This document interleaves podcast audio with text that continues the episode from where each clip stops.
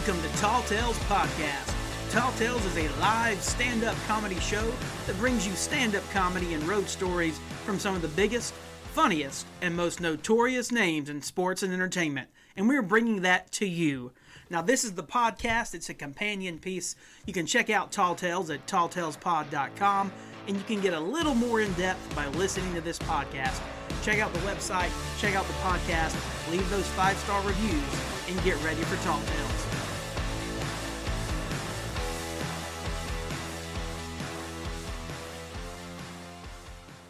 We are we in? We're in. This is in. episode three. Only took 15 minutes to get started this time. Tim, what are we doing today? Where are we at? What is Well, this? We we it took 15 minutes. We're late, ladies and gentlemen, uh, for us to figure out we're going to roll with one mic. Uh, That's as right. A, as a wise man once said, it's not too complicated. it's, it's, it's, a very complicated. so we're, we're podcasting. It's not that difficult. Um, somebody just make sure we're recording, right. and then that's about all anybody expects. We're, we're hoping it's working this time. Last episode was an iPhone episode, so there may have been a little audio And quality. we apologize for that, but Correct. again, lower the expectations. Absolutely. It's podcasting. You have a lawyer trying to be the tech guru, and I don't even know what I'm doing. I had to unplug half of what we usually have to make sure this was working this time. So, but it is one. I can't mic. imagine how much of this stuff is about to go back. Oh, I'm telling you, it's expensive, but I don't know how to use it. So. it is. It is getting shipped back. The boxes are still in the corner. I swear to God, they are. There's a there's a stack. of- every one of them. That's how raw and fresh Right. this podcast is. And um, as we go, you go. Yeah. Well, well, here's the deal. I mean, I don't. Um, in my head, I thought when you did a podcast, you had to have special equipment. I've got friends that have them, and we advertise on a few, so I thought you had to have that. I believe It's that making it's, it harder. Uh, I think there's just one thing that's required or needed, and that's some time. Yeah, absolutely. And um, from there, it's going to be as uh, big as budgeted as you want it to be. But if no one's listening, it doesn't fucking matter. Right. And we're hoping people are listening. That's like the, you know, that's the goal, Well, what At we, some point. what we've accepted is for those few right? that do and are, it uh, changes their day Right. and um, helps them uh, go into the next maybe shitty situation and encountering and dealing with people and having a hard time with that. Sure. Well, I mean, we do have two hardcore listeners, you and I. So we've started yes, the fan we base. will be at least listening. right. Um, I've listened three or four times per episode, so it's ingrained in my head. But the good news is, Tall Tales, it's a live stand up comedy show. We have comedians, we have headliners, and so we are going to have guests. And episode three, I think, is the perfect time to bring in a guest. yeah, and I think that we have picked the perfect first guest to have. I If- know we have. if you're going to um, if you're going to start a podcast or if you're going to uh, do a, a wrestling show or if you're gonna do a comedy show um, there's there's one guy that literally wears and can wear all of those hats Amen. and that is our uh, our very first guest Vinny Bucci known as The Booch. the Booch. The Booch is here. Welcome. Thanks. Thank you guys for having me. I'm excited to be your first guest. It's like it's not every day you get to be someone's first guest. It's awesome. I love that. It's a great feeling. Oh, I tell you, it's uh, it, I'm excited. Tim and I have been talking, and there are some things we want to talk about. So it's going to be a Jody's good literally like when he says he's excited, he is hopping around in the seat. It, he he has those sort of giggles that you get after you've just been tickled the hell Oh, out of. Yes, yes. And you're kind of calming down a little bit, but it's like, don't touch me because I'm still too ticklish. Oh, oh, I know. I know. I've, Yeah. I've never seen a man get so happy to have his belt signed. It's Oh. literally the oh my god, like it's like. It's like he's a kid again. There's Like, no and I love, pressure. and, and I'm not even making fun of that. No, I'm saying like it's great. I've literally seen him like, can you get this guy to sign his belt for me? I'm like, oh, I'll see if he's backstage. And I go, I was like, okay, and I'm like out there, and I'm just like, and I love it because I'm like, because you know, at my age, you don't see a lot of fans that get that way anymore. Right. You know, so to see somebody like either my age or even a little bit older, like still have that kid like feel Yes. for wrestling is a wonder. It's a wonderful thing. So it does kind of take me aback the first time I see it, but I appreciate it because I'm like, okay, I can. I'm comfortable around people like that. 'cause that means I can say I'm a wrestling fan. Yes. And they get it because it's so rare to find. I'm Like, telling you, it I've, is. Had, I've had ex girlfriends that some of them were wrestling fans, some of them weren't, and the ones that weren't, I couldn't make them understand it. Okay, They looked well- at me like I was crazy.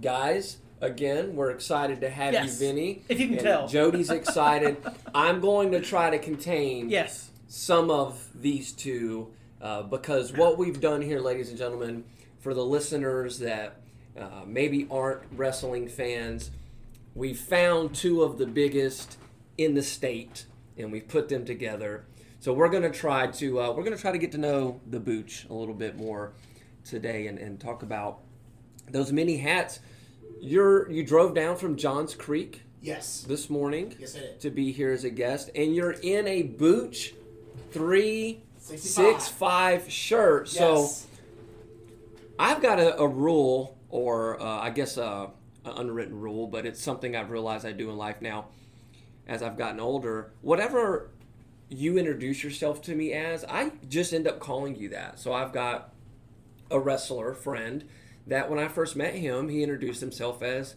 Mr. Pump Your Brakes. So he's always been some adaptation of Mr. Pump Your Brakes. Yeah. Uh, and it turned into, with my kids, he's Uncle Pump. Yeah. What do you want to? What are you usually preferred, or what are you called? Is it depend on where you're at? And It- what do you prefer? It depends on where I'm at. You know, um, usually people who are real close to me, like friends, family members, people I met before I became the Booch, they still know me as Vinny.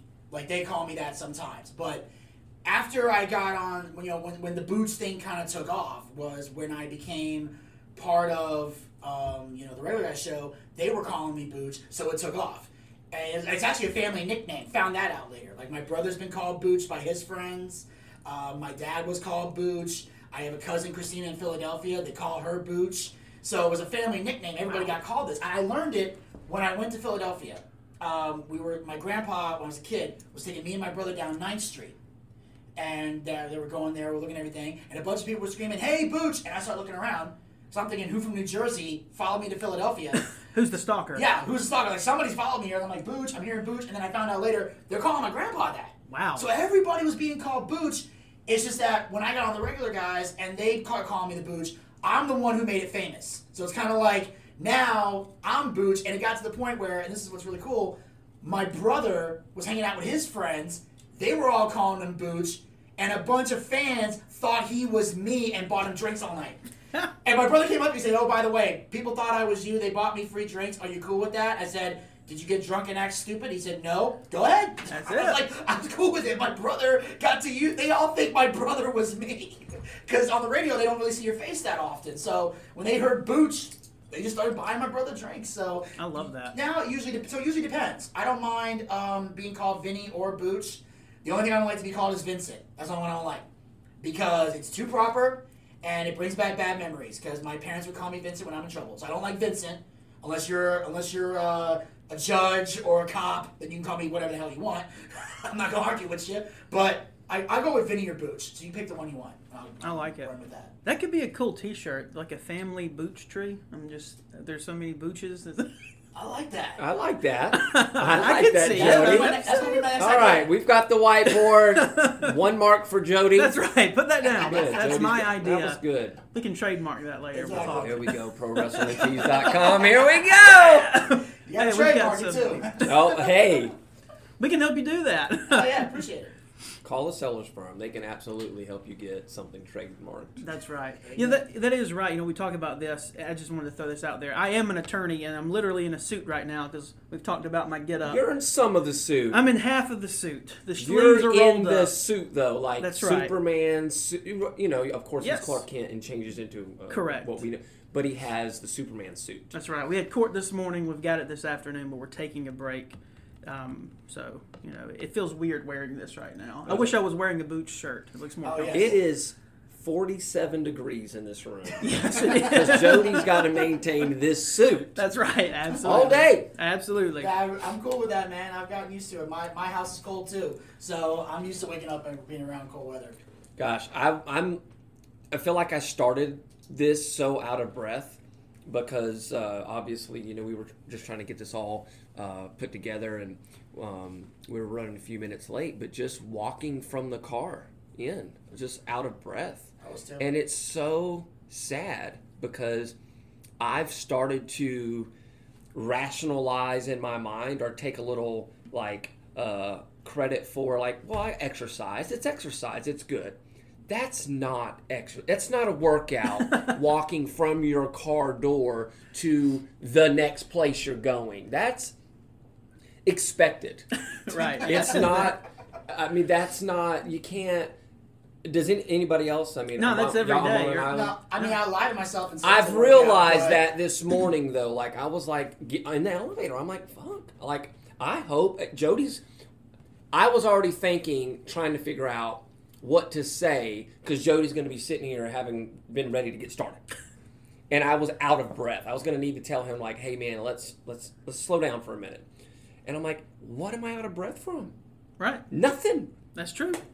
I walk up the steps to my office to the the next floor every day, and I try to convince myself that that's exercise. That's a little bit more, You know. but you get a little credit because of the intention with the you actual act itself. there you go. But just taking the elevator. Yeah, if you're taking the elevator and you're out of breath from riding the elevator, that's a problem. No, it wasn't. I know it's using the elevator as um, wh- wh- ca- a, a breath catcher, a checkpoint. Right, yeah. like, Yeah. okay, exactly. All right, I'm at a checkpoint. I reached the fucking elevator. Hands on your and then- knees, yeah, suck in that wind yes. real quick. All right. Well, wait. If, if so, if it's a checkpoint, so that means if if I trip and fall and die, I go right back to the elevator, or how does that work?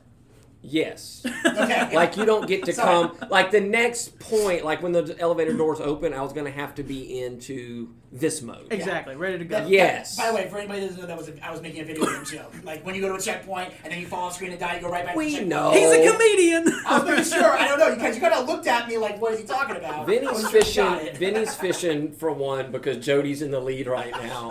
Um, Well, hey, that, that's a good segue though, because I did have a question.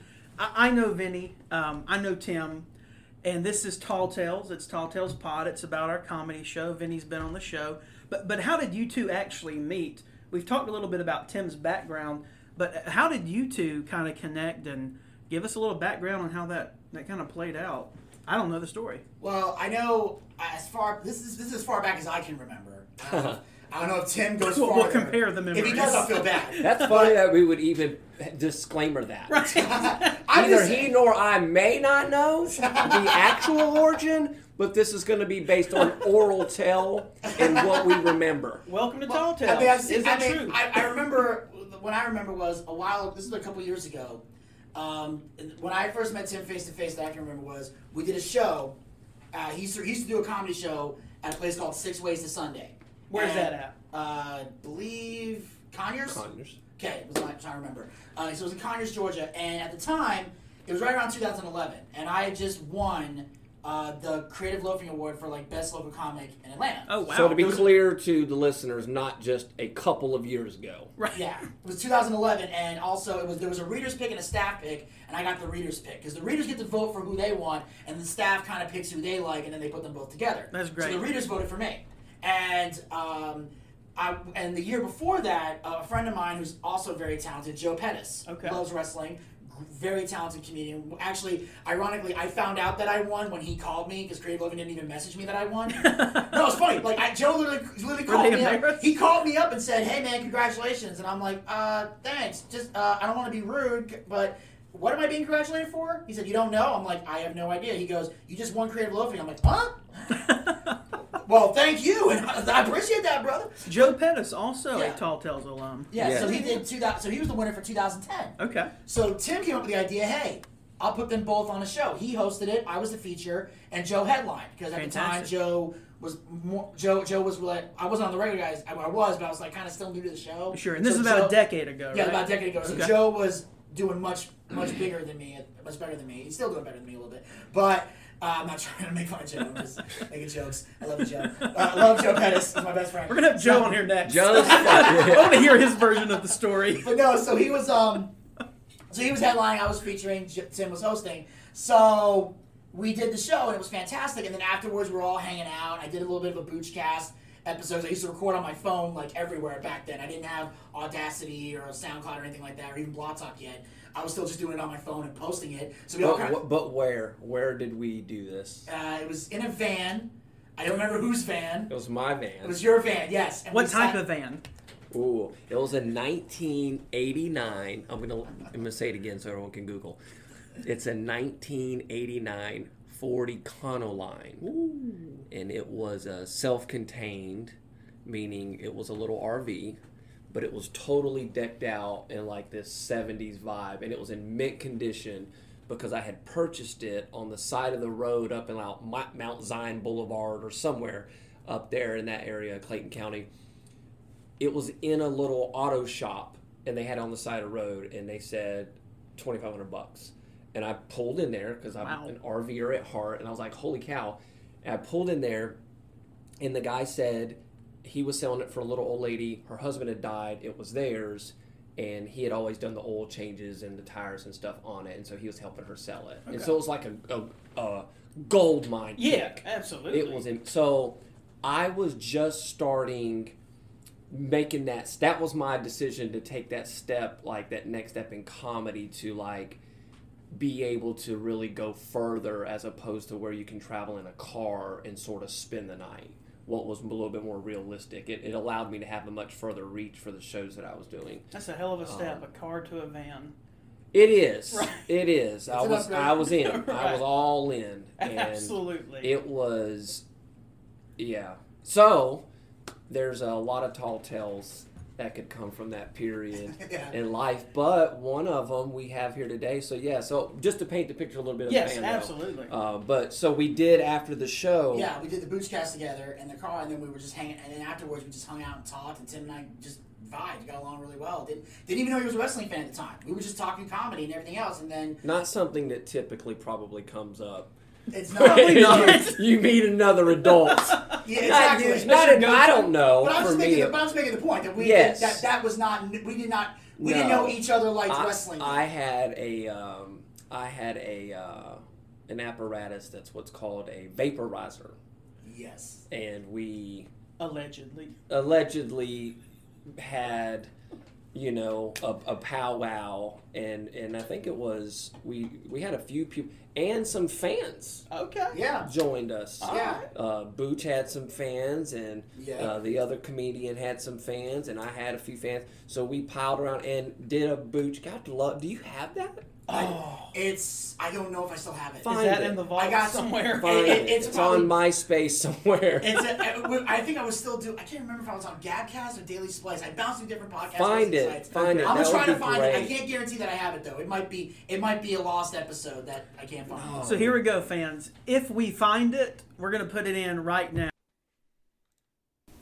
Hey, everybody, this is Jody. Surprise, surprise, we do not have that clip of Vinny, but don't worry, you can check out the Booch online on social media Facebook, Twitter, Instagram, or check out his website at vinnythebooch.com. Now back to the episode. So we're back now, but if you didn't hear it, it's still lost. we'll keep looking. You just heard Jody tapping on a table. That's right. You heard me And you're like, glass. what the hell? Again, that was our engineer Jody Self making a note. Um, for lack of a better term, to be able to go back and have an editing point. My YouTube editing skills tell me if there's a space somewhere, you can cut it out. So we'll see what happens. That I is- might put in Tommy Wildfire's clip if we can't find yours. We'll put that one in. Wait, is it, is it from the show he did, like when he was on stage? Uh, no, but we No, could we've that got we'll get we got all Yeah, that. we got a little promo he- that uh, Tommy yes, did for me. which we, I think we've now we've got to play it. Yeah, it has to be no, I, played. no, I, love, I love Tommy, but I just remember him being crazy on stage. No. Oh, he was Um, fantastic. But it's wonderful. I, I'm just saying, like, I'm, Jody kind of brought it up a little bit in a previous co- podcast, so Right. I'll tell my version of it a little bit, and uh, so fans will know what we're talking about, and you will a little bit. Jody is a sponsor on another podcast Right, called right. JV Squadcast, and it's a couple of the guys from Impractical Jokers. Their writing staff, to be very clear. Just, again, The show, though, yes. again, just part of it. You Yeah. know, loose, loosely maybe, Right. um, up to your interpretation. But uh, ha- he sponsors that podcast. Well, Jody has been down with them for a long time, Right, From the beginning, years, yeah. And they brought on another law office from another state, but they had another sponsor, so they had a really cool sort of this firm versus that firm little not advertising wars, but kind of like who's the best firm sort of deal. Cutting a promo well, on each well, Get, other. well, guess who we're good friends with?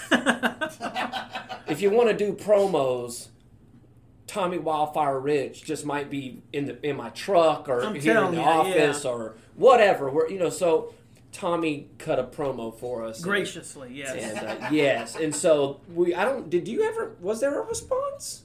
From the other attorney? Yes. Yeah, they did one. His was very. Um, they have a budget. I'll put it that way. So his was very Oh, theatrical. oh. it had a lot of effects, and but it did not have a wrestling oh. legend. Would- Are you an legally allowed champion. to play that now? So since I've told my side, and, Oh, I can and absolutely fan- play their promo. Yeah, it's you on have their to play the two. We have to do a poll or something, and we have to let people decide again because there's nothing like sometimes going back and kicking the hell out of that dead horse again, just to make sure that that thing. Because this is wrestling. We were talking about in the in the spirit of wrestling, Right. But um, no, Tommy did this promo, and in my opinion, it was over. Um, So we'll do this then for the, the editing genius. We're going to put in Tommy's promo right now. I'm very excited for this. Okay. So we got an email from Jody Sellers, our other sponsor, Incredible Law Office in Georgia, and we also have another lawyer that is now sponsoring our podcast. They've entered the ring. They've entered the ring, and Jody has stepped up, and he we have his promo. We have not listened to this yet. We don't. We haven't read it really yet. We just know that Jody sent us some information. We are going to dive into that right now and show you this promo against our other lawyer. So we have Jody L. Sellers from the Sellers Law Firm, LLC. A lot of L's in there. Yeah. Sellers has L's. Seller L. Yeah, L Um, Sellers. And this is a promo that he got from Tommy Rich, Yeah, a wrestler. uh, who is a former NWA wrestling champion. And What? um, you looked at me like, what does that mean? Tommy Wildfire Rich. Yeah, NWA is not the NWO. It's like another. It's like a. I forget what it is, but like maybe like North. At, at, um, No, National Wrestling ra- oh, yeah, National Wrestling Association. Yeah, something like All that. right, hold on. Here we go. Okay. Somebody say. I want to give a shout out to my boys at JV Squad Cast. I hear you boys, y'all doing, y'all kicking it. I've been listening to you. We got we got a lot of things going on when it comes to attorneys, boys. I'm gonna tell you, being a former world heavyweight champion, I've been in trouble. And when you get in trouble, you got to have somebody you can depend on, a good attorney. Some folks say it's kind of like a bridge over troubled waters. The only problem with that is when them waters get real trouble, a lot of times them bridges collapse. When you get in trouble, everybody says they're your friend, but when you need them, they ain't there. I know because I've been crazy. I've got in trouble. You get big storms come in, fires. But you know what? When them waters get troubled and they start rising, that bridge will come crumbling down. Hey, but when it's all said and done and the smoke settles, ladies and gentlemen, Jody Sellers is the number one man. He ain't there just to represent you. You walk in as a client, and by the time you get done, you become his family. And it takes family to win a case. Not a bridge over troubled waters, not a strong arm. You know, it takes somebody that's going to be there, not no slogan name.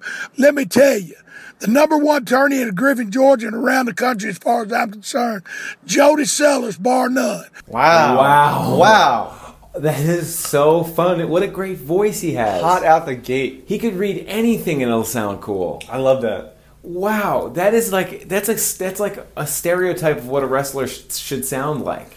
That was perfect. He's like a character from the Ren and Stimpy show. That's like one of those wrestlers. That's what. That's the way his voice like would go high sometimes and, and like break, that was so and like that draw. Wow, that was so amazing. Jody is winning this contest. Yeah, Jody come come out strong. He's uh so Jody's Jody Sellers with the Sellers fi- family law firm. Oh yeah, I can't remember their is. name. How do you not remember? He just screamed it at us.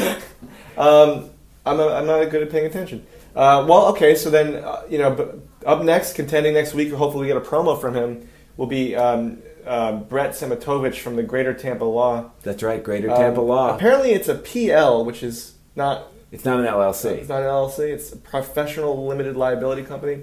Okay, maybe these- yeah, that sounds like that sounds like someone who knows legal, and they're like, I'm Yes. actually going to go with this other thing. So, oh, well, let's see what happens. You know, in a lot of ways, it's like the skiers versus the snowboarders right now, right? Yeah, I guess so. yeah, like I don't know which one's which. I don't. But I think like Yeah, I'm excited because it's it's Griffin, Georgia versus Tampa. This is so fun. It's almost like I know that we have wrestling themes here, and there's like they're calling each other out, but it's also there's something like sportsy about it too. It's like you know like representing where I'm from versus where you're from. exactly. And we're just two like you know northerners that get to watch this like southern fight. And then since we just heard Tommy's promo, I'm going to put in the other law firm. They're out of Tampa. Really good guys. We're going to play theirs now. Do you hear that? That's Who's the, that? That's the Greater Tampa Law Firm music. I do hear that. Oh my gosh. Oh my gosh! It's the Greater Tampa Law Firm music. Oh!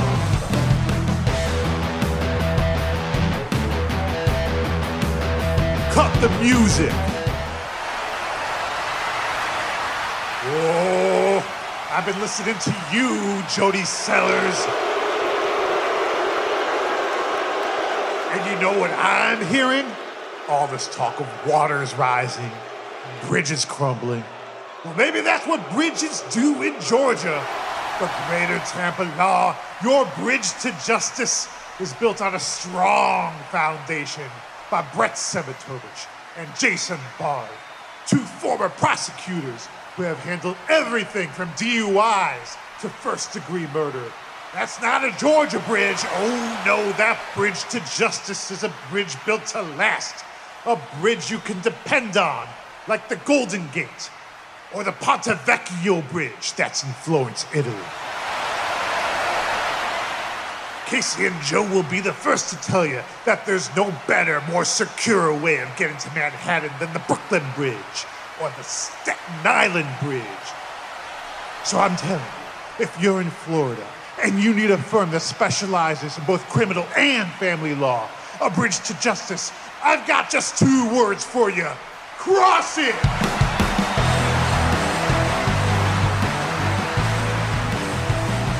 Wow. And then after you've heard those two, we'll do a little poll, or the three of us will do a poll because no one else is hearing this. Well, that's At probably some point, it will be a good time then. Um, as uh, take a quick break. We Hey, got our guest idea. Vinny Bucci here, and um, when we come back, we're gonna. I want to know how you got started in comedy. You know, um, that is, and I'm glad you brought the van up because I love reminiscing. I miss that van every day of my life, still to this day. And one day we'll get into why and, and who and how I let that thing go. But um, want to get into how you got into comedy because you're right. That is about as far back as I remember, Yes. as far as us meeting. And I've got that poster still. Okay. And, Awesome. uh, That's that- fantastic. yeah, that's it's a, it was a badass It's a poster. great poster. It It's was a- got like I got like blue boxing gloves on. Joe has red boxing gloves. We got headgear on. It's like Yeah, that's It's fantastic. like Well, it was- 2010 it was- 2011 is 2012. Come see the show. yep, it was at that It's pretty time, as, as Vinny mentioned, um, I was kind of doing the duel where I was performing is every night and everywhere that I could, while also running my own show that helped put some gas in my tank and help keep some things afloat at that time. So um, I was all in. Well, at that time, the Atlanta comedy scene had some.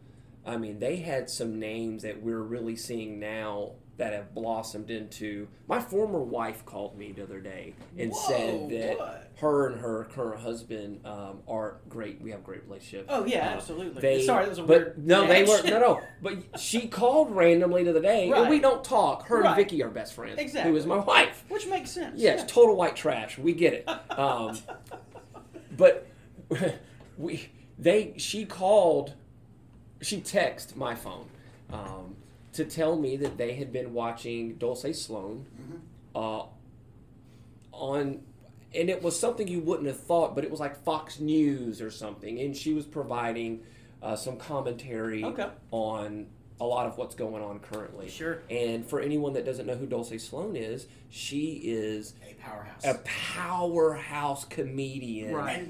that uh, just to describe her she is um, african american she's up our age probably. She's Yeah, and and what's great about it is is that her material is she can be brutally honest, but also she well she she makes it she makes everyone feel comfortable at her show. Even if there's a joke that might make you feel a little uneasy in your chair, wait. A joke's coming around is going to make you feel more calm. She, I like that. She, she crosses over to everyone, which Yeah, is great. absolutely. And I saw her on Conan, and she crushed it. To this day, one of the funniest jokes I heard her tell, and I felt I actually messaged her and told her, and I, and I don't talk to Dulce all the time. So when she got this message, she was like, "Huh?" And I was like, I fell off my bed. I was laughing so hard because she did this joke about how she was ringing up at a supermarket, mm-hmm. and this guy was ringing her up, and apparently at one point, I think he made some kind of fat reference or something, and she's looking at me, and goes. I'm sorry, I couldn't hear you over the minimum wage. What'd you say? and I fell Yeah. off the bed laughing. That was the funniest. but she's heard. got a look that she um, has mastered Right. of saying exactly what maybe you're standing there thinking to yourself as that person in line maybe you're that white person and the whole scenario makes you a little uncomfortable listen to that Uh-huh. she says exactly what you think That's that she should say in that moment um, but normal people probably wouldn't I gotcha. but she i'm not going to call her fat um, or, or, or whatever you were just saying but um, i'll say this she does have some material about hey look at me i've got no business having us spraying i think the joke is about some bath and body works and how like she hates that gifts because the last Right. thing she needs is to be living life walking around smelling like she's got snack cakes in her purse Uh, she's one of our earlier earlier bits but um, that's sort, that's sort of the premise Right, right. but at that time, the shows that I did, no cover comedy, were in these little bars or sports bars, and just the opposite of ideal to be trying to do a comedy show, but outside of Atlanta, outside of the perimeter, on the south side. Um, just it's crazy you think about everything that's going on now, but rewind 10 years ago and doing a show like for a lot of them it was their very first time doing a show outside of downtown or midtown or, Sure. or wherever um, and for her to come out in porterdale or in butts county or um, mcdonough Cedartown. Cedartown, Georgia. I don't know if you've ever, if anybody's never been to Cedartown, but uh, not always the most ideal or what you were think would be thinking. Um, being an, uh, a younger African American woman and, and putting like, is she going to ha- uh, pull that sort of audience, whatever? Sure. Here was the thing, Dulce, and you know this early on the first time you saw her she would take over any room that she was put in because she was funny. That's fantastic. So she was just going to cut right through whatever stereotype, and it was just amazing to watch. There's a handful of comedians that were like her, and, and Vin, as Vinny mentioned, you're seeing them on Conan or a variety of different uh, Comedy Central shows and specials and stuff now. Um, but yes, I know we were going to go to a break, but that's about the time that I met Vinny and putting him on a show with Joe Pettis at that time. They were both coming off of back to back years of best comic. He, he was the new best comic, so it was like a battle of Atlanta. And I actually think we did that show in McDonough at the Zone, and we also did it in Conyers. I don't We did remember. it two I- times. I, don't remember doing that other show in McDonough. I remember. I only remember. I remember two shows specifically that I did with you. One was in Cedartown. One was in Conyers. I don't remember doing the McDonough Okay. one. I, may, I, don't know I thought like with for that poster or that idea, but yes, You, that's you like might a have done something similar. You might have done something similar to that with, with two other comics. Uh, but I was not in the McDonough one. I do remember that. hacky marketing gimmick job of like, oh, I know it would be good. Let's put And it, and Joe. Pet. Well, but here's Because, the the thing is, it was great because here's why it worked. Because you had Joe Pettis, who practically everybody, his nickname now is like the mayor of Atlanta comedy. Yes, and he produces, is. Like every, Yes, he is, Because he produces more shows than anybody out there, which Absolutely. is amazing. I've seen Joe progress so much. Like, and like I said, we. He was one of those guys that I became like very good friends and started with, and you know he helped me. He helped me with the Boochcast very early on. He was one of those guys that was hands on, helping me get the word out. He had one of the he had like the second most popular show, which made him mad because it was number one until I interviewed Larry, and then that got more hits. And Joe would literally be like in competition with Larry, going, "Screw this! I want the most hits," and I was like. Argue all you want, gets me more downloads. I was like, but, but yeah, so Joe was like on on this other level. Then I just got I was on the regular guys show, so I was coming up. So you had two powerhouses on one show that people knew. Yeah. it was genius. and and we did it out in Conyers, and you maybe wouldn't think that that particular area had any sort of stereotype. At least I didn't, but.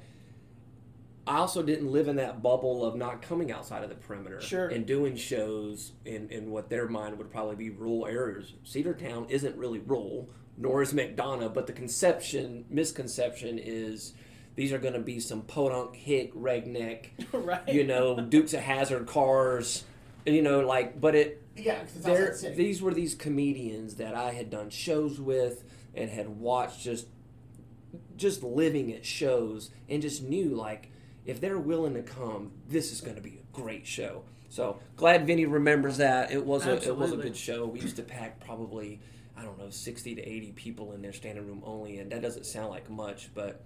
Um, Oh, and they allowed smoking. You couldn't breathe. I mean, you couldn't. It would get to a point where you really couldn't see from the waist down. You didn't need alcohol, uh, what they call it, beer goggles. Exactly. Uh, you were.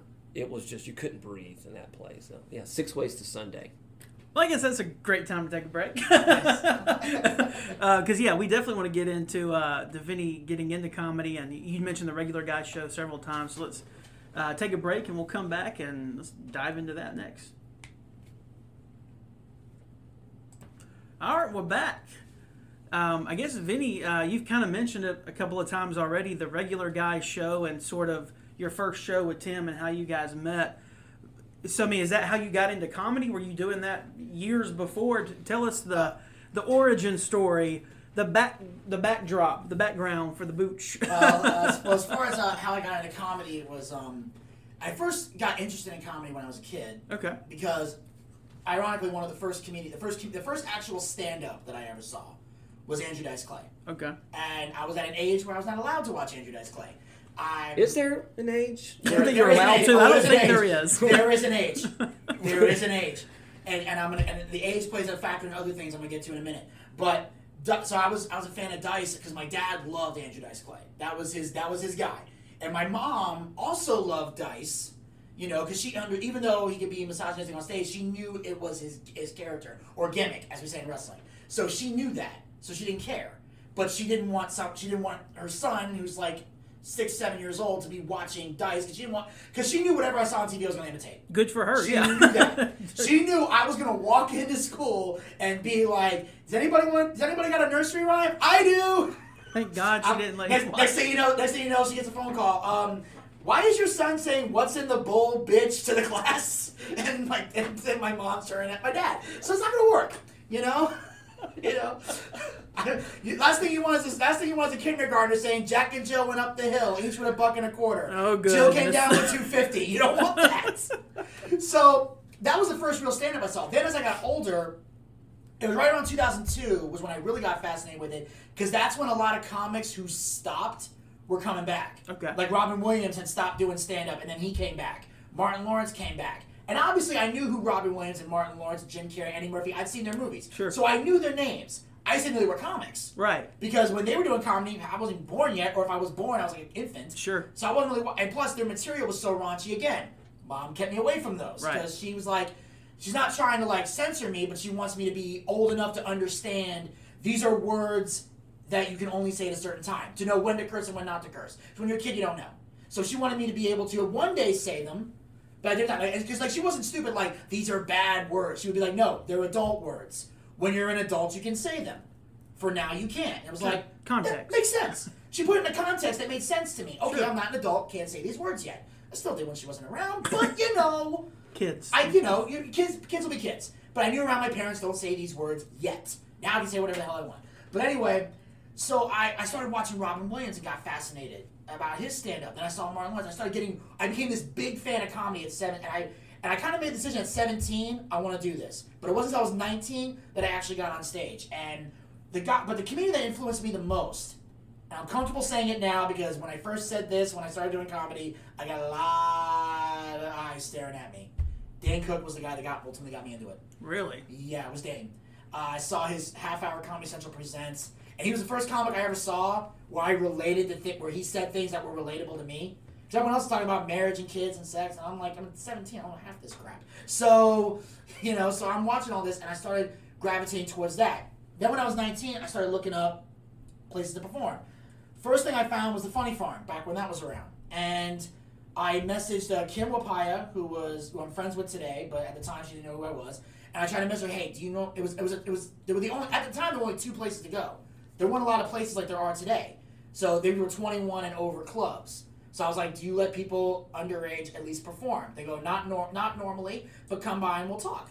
So I go to the show, and that's where I met Dan Weeks. That's where I met uh, Tanner Inman. I've met a lot of comics that were like Drew Thomas, like guys who were like amazing on stage. Like Dan Weeks was one of the guys that was stood in awe of how he performed. I was amazed at, at him. So I'm watching all these guys, and then they tell me, they said, well, how long have you been doing stand up? I said, well, I haven't yet. I'm trying to get into it. And they said, well, you probably don't want to be here. And I was like, excuse me? And I was confused because I was like, okay. Uh, they said that, you know, you got to start out in other places. I'm like, um, I'm sorry. Isn't that how open mics are designed? Like, that's what confused me. Like, look, I'm not asking you to let me headline the weekend. Can I just do five minutes? And, well, plus you're underage. Like, I don't even drink. Just let me, just let me do five minutes and then you can kick me out the door. I don't care. I'm not, I don't, I don't drink alcohol that much. I didn't at the time. Um, you know, so I was like, I'm not gonna do that. So then I tried to go, and then and of course the punchline. They told me the same thing at the time. I was 19. That's how they weren't gonna let 19. They weren't. They wouldn't let me in because I was 19, and because they and the reason they do that is because they want you to perform in like coffee places and bars and stuff, so you get an idea because they want to make sure you're ready before you go up there. Now I don't. Now I think that rule might have changed over time, but that's the way it was. This is like 2006, so things were different back then. So as I'm walking out of the funny farm, I met this woman. Her name is Alyssa Barnett, and I owe her so much. She ran an open mic at Eddie's Attic that she was starting. So she hands me this flyer, and she so she comes up to me and asks me like, "Are you a comedian?" And she was like the seventh person that had asked me that while I was getting the cold shoulder from people. So I just start I start ranting. I was like, I was like, "No, but I'm trying to be. They won't let me on stage. I don't know why." She's like, "Okay, okay." She's like, "I just have a flyer. Do you want to perform?" I'm like, "Sure." So a few weeks later, I go to Eddie's Attic. It was I remember it was August 26th, 2006. I go to Eddie's Attic. I did five minutes, and I did okay. Got laughs. I didn't kill it, but I didn't bomb either. I did kind of good, decent. I got off stage, and a bunch of people were congratulating me and everything, and I felt good. And then I just kept going back to Eddie's Attic. At the time, that was one of the few places that would take me.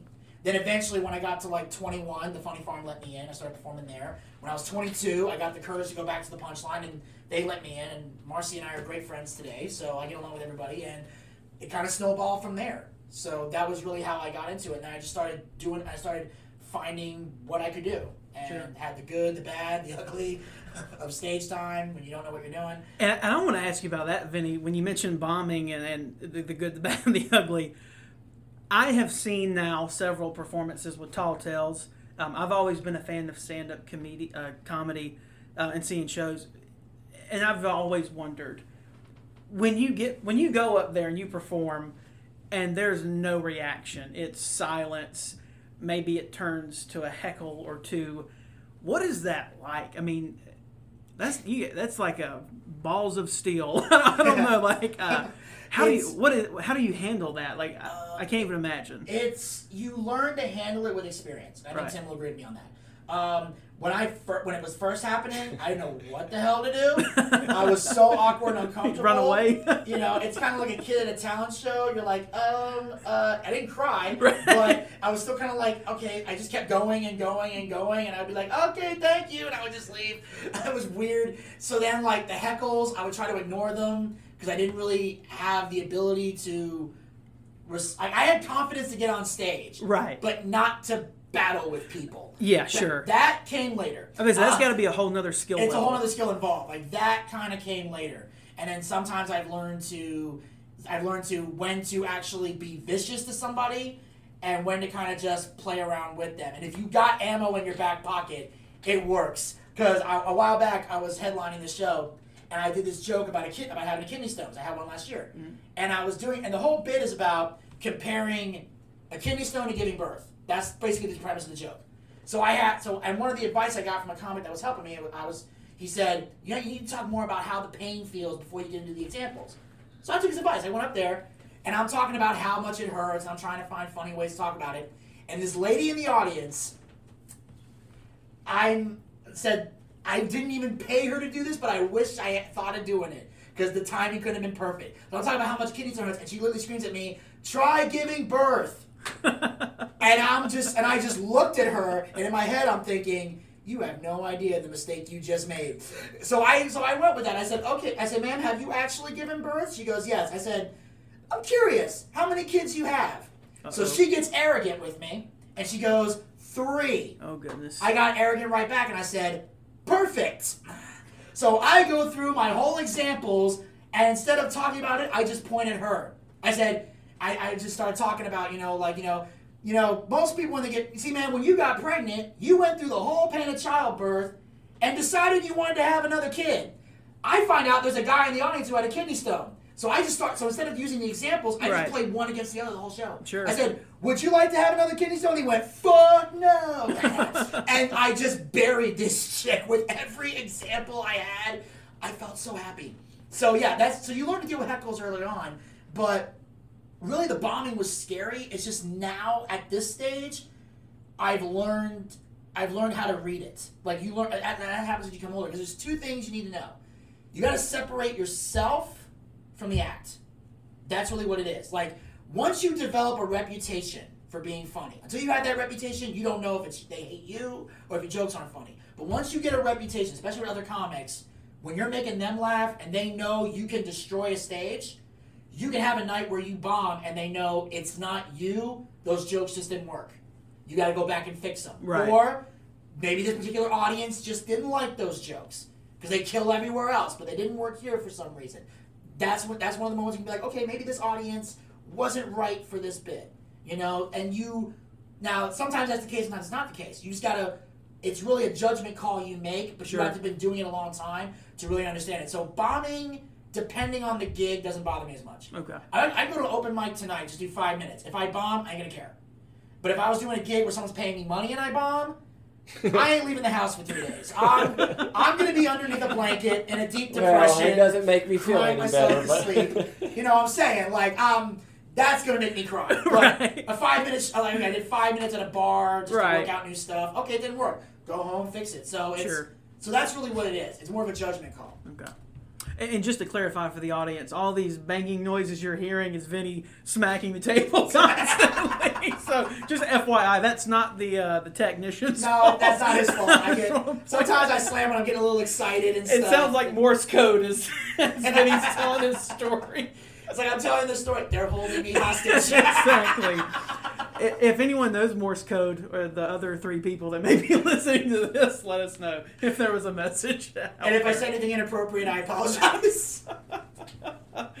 oh man, Tim, what do you got? How do you follow the heckling? what's what's up? you know, there's a lot of truth and wisdom that comes from that comes from what Vinny has said. Uh, you absolutely you evolve over time with learning uh, how to respond to it, if Sure. to respond to it. And I think for me, um, again, back to some of what Vinny said, is you do have to separate yourself from the act. Is that moment and what that person said and what mood I'm in is just is it a perfect storm for me to respond and retaliate or do I have to because let's say maybe I'm hosting a show and it's my responsibility to make sure okay well I got these assholes to turn off the TVs which was already difficult enough y'all are paying me to be here and do this show but I'm having to struggle with at six o'clock or seven o'clock, uh, uh, a third key assistant manager who's unwilling to want to cut off a couple of TVs. Oh, yeah. But then I've got people sitting up for the comedy show that are mad that you know, so you are you got so much going on. It's all so different, like Vinny said, and you just them first that first time it happens. I think that you aren't prepared for that place that it takes you. In your mind, you've sort of stepped past all the thresholds of uh, having the balls to do it. You're not even thinking about really if it doesn't go well. You may think you're thinking about it, but you're not. You don't have a plan or any sort of um, call to action. You're just like, if it ha- when it happens and it's going to happen, I think that everyone melts down that first time or first couple of times because you're just not prepared. There's nothing in life like having all the best intentions of the world and feeling good and confident and building yourself up to try out this in front of people for nobody to respond or worse someone does heckle and interrupt you. That's probably the worst though. It's not just the quietness. It's if someone heckles because if you're not experienced enough and familiar enough with your bit and material to where you can be thrown off track then it's really a meltdown. Sure. and i've seen countless people that are good um, maybe they, it, you know, again, it just depends on the, the mood you're in. But um, uh, it's a great segue to get into uh, something else I want to know about Vinny. Is uh, you spoke about the the regular guys a little bit. Yeah. Um, Yeah. That's for those that maybe don't know or don't remember. That was a really really good. That was Atlanta's mm, shock jock morning radio. You know, it was that or what was it? Star ninety four at the, the time. Steve and Vicky or something.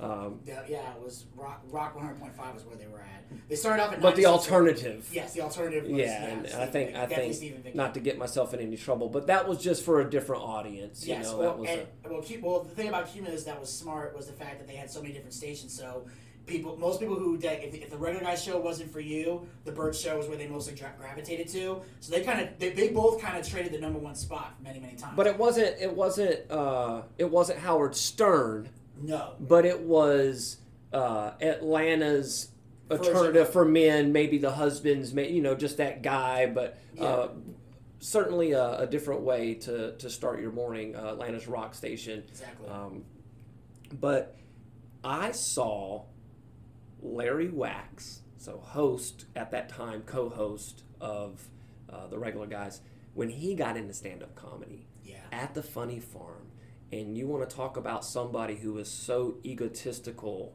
and you know what? He had every reason to go that deep and believe in himself if he wanted to. Why? Because he was at the top of Atlanta radio yeah. uh, from week to week.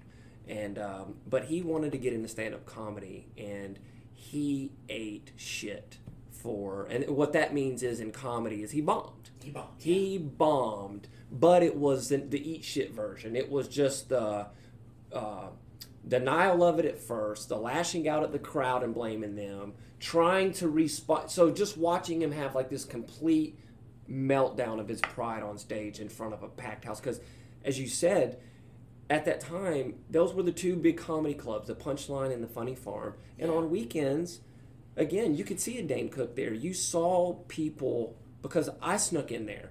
Uh, you you had to be 21 and older. Okay. But but you could take someone there uh, and see people on TV on Full House. Like you just don't realize Like, how all these people are do it a lot. comedians, got their start in stand-up comedy, and have returned. Um, so I saw Larry Wachs just eat it on stage, and and then ultimately just like quit. Thankfully. Um, uh, not just stand-up comedy, but that set, and, Yeah. and, and left the stage. But I liked him, or I like I love the show, and and they obviously him and Eric Von Haessler different dynamic, totally different dudes and viewpoints. It's what it's what made it work. Was their their their barely Tell us different. about that. Yeah, the regular guys getting into Ah. that. How what were you doing right before, and how did that kind of call happen or opportunity manifest?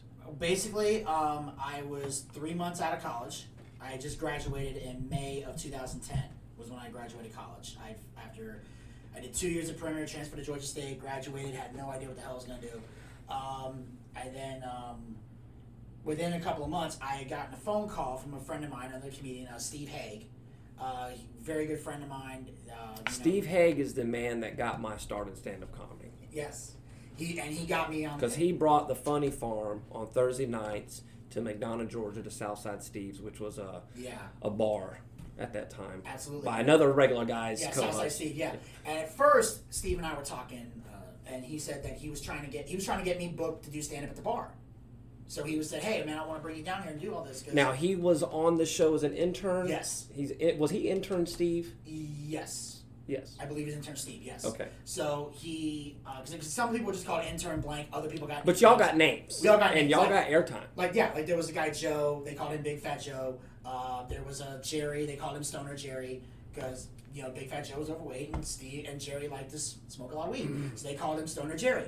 Um, although he, when he later on, this is a side note, when he got a job, when he was in line to get a job at on Q100 as a you know thing, he made them. He asked them to drop the stoner bit. Or if anybody asked, tell him it's a get, it's a joke. Sure. He didn't want to lose. He didn't want to lose that opportunity. And Larry, and Larry absolutely said, "Done. Well, we don't. You know, 'cause, you know, Larry liked to roast and mess with people on the air, but off the air, he genuinely cared about the people that helped him with the show, and he was genuinely nice to me. And I owe, I owe Larry everything. I'll, I'll- say that right now. Like, if you did a Kevin Bacon six degrees of separation of everything I've done in my career over the last 10 years, Larry is that Kevin Bacon six degree. Directly or indirectly, he is responsible for everything that's happened to me. Side note. But anyway, so, so Steve Haig one day, as you know, he, unbeknownst to me, I had just decided to bring the Boochcast back in, in, at the end of May. Because I had met another comedian, uh, Dave So the Stone. Boochcast, because we were going to talk about it too. Did that come before the regular guys? Yes. Okay. I started in 2008. Okay. And I did it on Gcast for like it was on and it was on MySpace because I wasn't. I on- say I, I did it for two. I did it for about a year and then I stopped because Gcast let me do it for free. They started charging money. I was a college student. I couldn't afford that. I Right. could barely could barely afford to take my girlfriend at the time out. Sure. So I shut it down and stopped because I didn't think anybody was listening because you couldn't check analytics back then. Um, and then one day I was doing a show at uh, the Landmark Diner. At the time, um, Jared Harris and Gilbert, I hope I pronounced his last name right because I suck at doing it, Lawand. uh-huh. God, I did it right finally. I always feel bad because I love Gilbert, and I always feel bad when I mispronounce his last name because I genuinely love this guy. And where's the landmark? Where's It that was at? it's uh, in Roswell. It's where the punchline is now. Okay. Where the punchline currently is, is they used to have they used to do this thing called Comedy Gold, and I was and one day I was over there because I was just in a I was just you know I wanted to go see the show because I was just in a bad mo- in a bad mood. And Gilbert said, "Hey, we got some stage time. You want to go up and do like seven minutes?" I said, "All right, sure." So I kind of at the time Dave Stone from the Beards Comedy he was hosting, so he brings me on stage.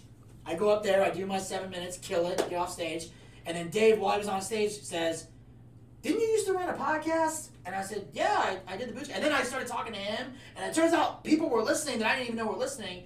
And I would see Dave over the course of the next few months at different clubs, and he would say, you got to bring the Boochcast back, man. People love that. You got to do that. You're good at that stuff. So I was like, okay. So finally, after I graduated college, and after months of him kind of harassing me over it, I said, let me give it another shot. So I went on Gabcast, found a way to do it, started doing the show again. Steve Haig finds out about it, and without even telling me or asking me, which I would have still given permission anyway, shows it to Larry Wachs. Larry loves the show. That's And Larry fantastic. said, and that, so I get a phone call from Steve. We're still talking about doing the You show weren't an intern at that time. No. You hadn't spoken to them. They I weren't even lis- in your realm of the day. I listened to them maybe once in a while Okay. because my mom, at the time, my mom and I were but sharing. you weren't pursuing or seeking any sort of role or no, okay. no, I was not pursuing uh, anything like that. Never even thought about it. You're just open micing. Just open micing and Trying to get podcasting. stage time. Yeah, and do a and maybe podcasting. gonna bring back the Boochcast and Yes. have found inspiration too. Exactly, and I started doing guests. Now, and did stuff. did Steve take one of the newer episodes that, as you said, you kind of started again after? Yes. Okay. Because the Gcast, cause when Gcast ultimately shut down and went out of business, those episodes went with it. Oh, so you'll never find. don't you hate that? Because, like I said, back then you couldn't back things, I, or I didn't know to do that. I was Right. very naive to stuff. That's why I'm saying a lot of these. There's a lot of lost episodes. At the time, I didn't have the technology to know how to do that. Now Sure. I do, so I could back up stuff now if I wanted to. So I go on there, and Steve Haig is calling me up, talking about. He said, "Hey, I happen to show the Boochcast to Larry, and he and he would like to be a guest on your show." So at first, I'm laughing because I think Steve's fucking with me. Yeah. I'm like, he's fucking I'm like, oh, okay, sure. Because I'm thinking, this is the regular guy. They do terrestrial radio. He wants to waste time with my show. Because at the time, it was growing a lot in the Atlanta comedy community. Like I said before, I reached out to every comic. Just as a fun thing. Like, hey, so lot of y'all know, y'all, a lot of you all asked me to do this. So I'm bringing the show back. And if any of you would like to be a guest, no pressure. I can do a show by myself. I've done it a million times before. If you'd like to be a guest, feel free to let me know. We'll work something out. Joe Pettis was the first one to message me. Said I want to be a guest on your show. That went well. Next thing you know, I'm getting calls from Dan Weeks, Justin Morgan, everybody. Even the I didn't I never inter- I interviewed Dave Stone, but I never interviewed the other Beards of Comedy, although I'd like to. But the Beards of Comedy were also big time Yeah. supporters of the Boochcast. So the comedy scene was growing it for me. Like they were spreading the word out to everybody because people believed in me and what I was doing with the podcast. Whether they liked my stand up or not, I don't know. But I remember Joe Pettis telling me one time, he goes, Look, this is your calling. He said, You're, gr- you're good at stand up. you're great at this. Mm-hmm. So Joe was one of those guys that really was like like Dave influenced me to, to bring it back. Joe influenced me to keep it going. I think what he's trying to say is you're the mayor of Podcasting. Atlanta podcasting. Oh, definitely. He's the mayor of Atlanta comedy at this point. Oh, Gra- granted, He's granted, I will admit Joe Byers has elevated the game, but I'm definitely the foundation. If he's Stone Cold, I'm Hulk Hogan. That's the best way to describe Oh, I like it. I it's like like Hulkamania laid the foundation, then Austin 316 came along and took it to another level. So I, I always say that because I always get because Joel's doing amazing. So did did uh, the Atlanta comedy interviews and Joe Pettis and these guys getting on as guests? Did that happen uh, as a result of Larry being on, or before? So you kind of had that Mo- going, and you were really before, and then some other came after. building momentum, and then here's Larry Wachs. Joe Pettis was before that. Reza was before that. A lot, basically, a lot of the a lot of the Atlanta comics that are my friends. So I get along with everybody, but I only have a small circle that I really say are my friends. The guys who were my friends that got on, they were there beforehand. As the regular guys got bigger, other comics I think started. Okay, I think that made me more legit. You know, it brought like kind of, kind of like it's, I'll use a wrestling reference, kind of like Jericho going to AEW. Yeah. Yes. It made people take AEW seriously. Well, I Regular guys endorsing something- me took made made other comics take this podcast more seriously. They're like, holy shit, people gonna actually see this because regular guys fans are gravitating to it. So Steve, call, so I so I find out Steve tells me, uh, uh, along by the way, he said, I'm not joking. Larry really wants to be a guest. Do you want to come by the radio station? I'm like, hell yeah, I'll come by the radio station. So I get in the car, I drive to Cumulus Station. I'm sitting in the green room, waiting for them. I'm waiting for them to finish the show, and then I'm gonna interview Larry. And I thought that's all that was gonna happen. Larry finds out I'm in the building. He goes to Steve and says, I want to bring him on next. Oh wow! Steve comes up to the green room because Steve sat me down and said, Wait right here. He said, Vinny, they want to talk to you. And I went, Oh God. And keep in mind, now keep in mind this is 10 years ago.